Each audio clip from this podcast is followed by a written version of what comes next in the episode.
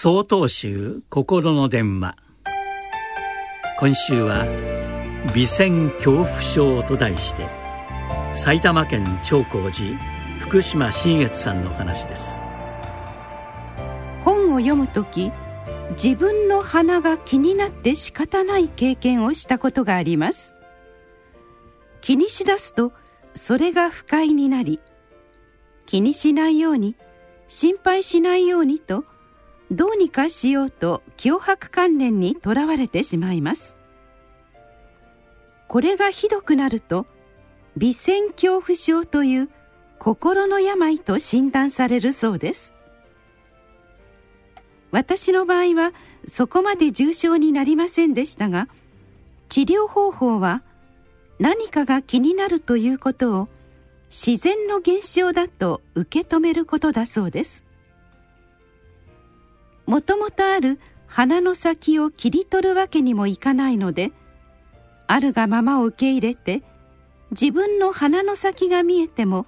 気にならなくなればいいわけです。ただ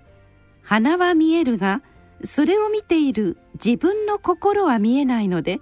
始末が悪いのがこの病です。つまらぬことにイライラしないことだとは分かってはいてもその実イライラして怒ったり拗ねたりすることに似ています。その原因は何かというと心の中のとらわれつまり合衆なのです。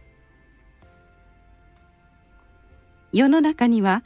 自分ではどうにもならないことがたくさんありますがどうにもならないことにとらわれなければよいわけです。そういった心の状況。つまり見えない自分の心を自分でコントロールすることができたら波立つ心も静まるはずです。座禅の姿勢は何者にもとらわれない姿だと言われます。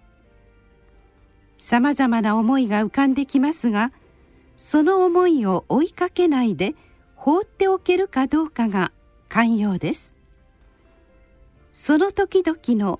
心の動きに左右されない穏やかな心の状態を保てるよう毎日少しでも座る時間を持ちたいものですね。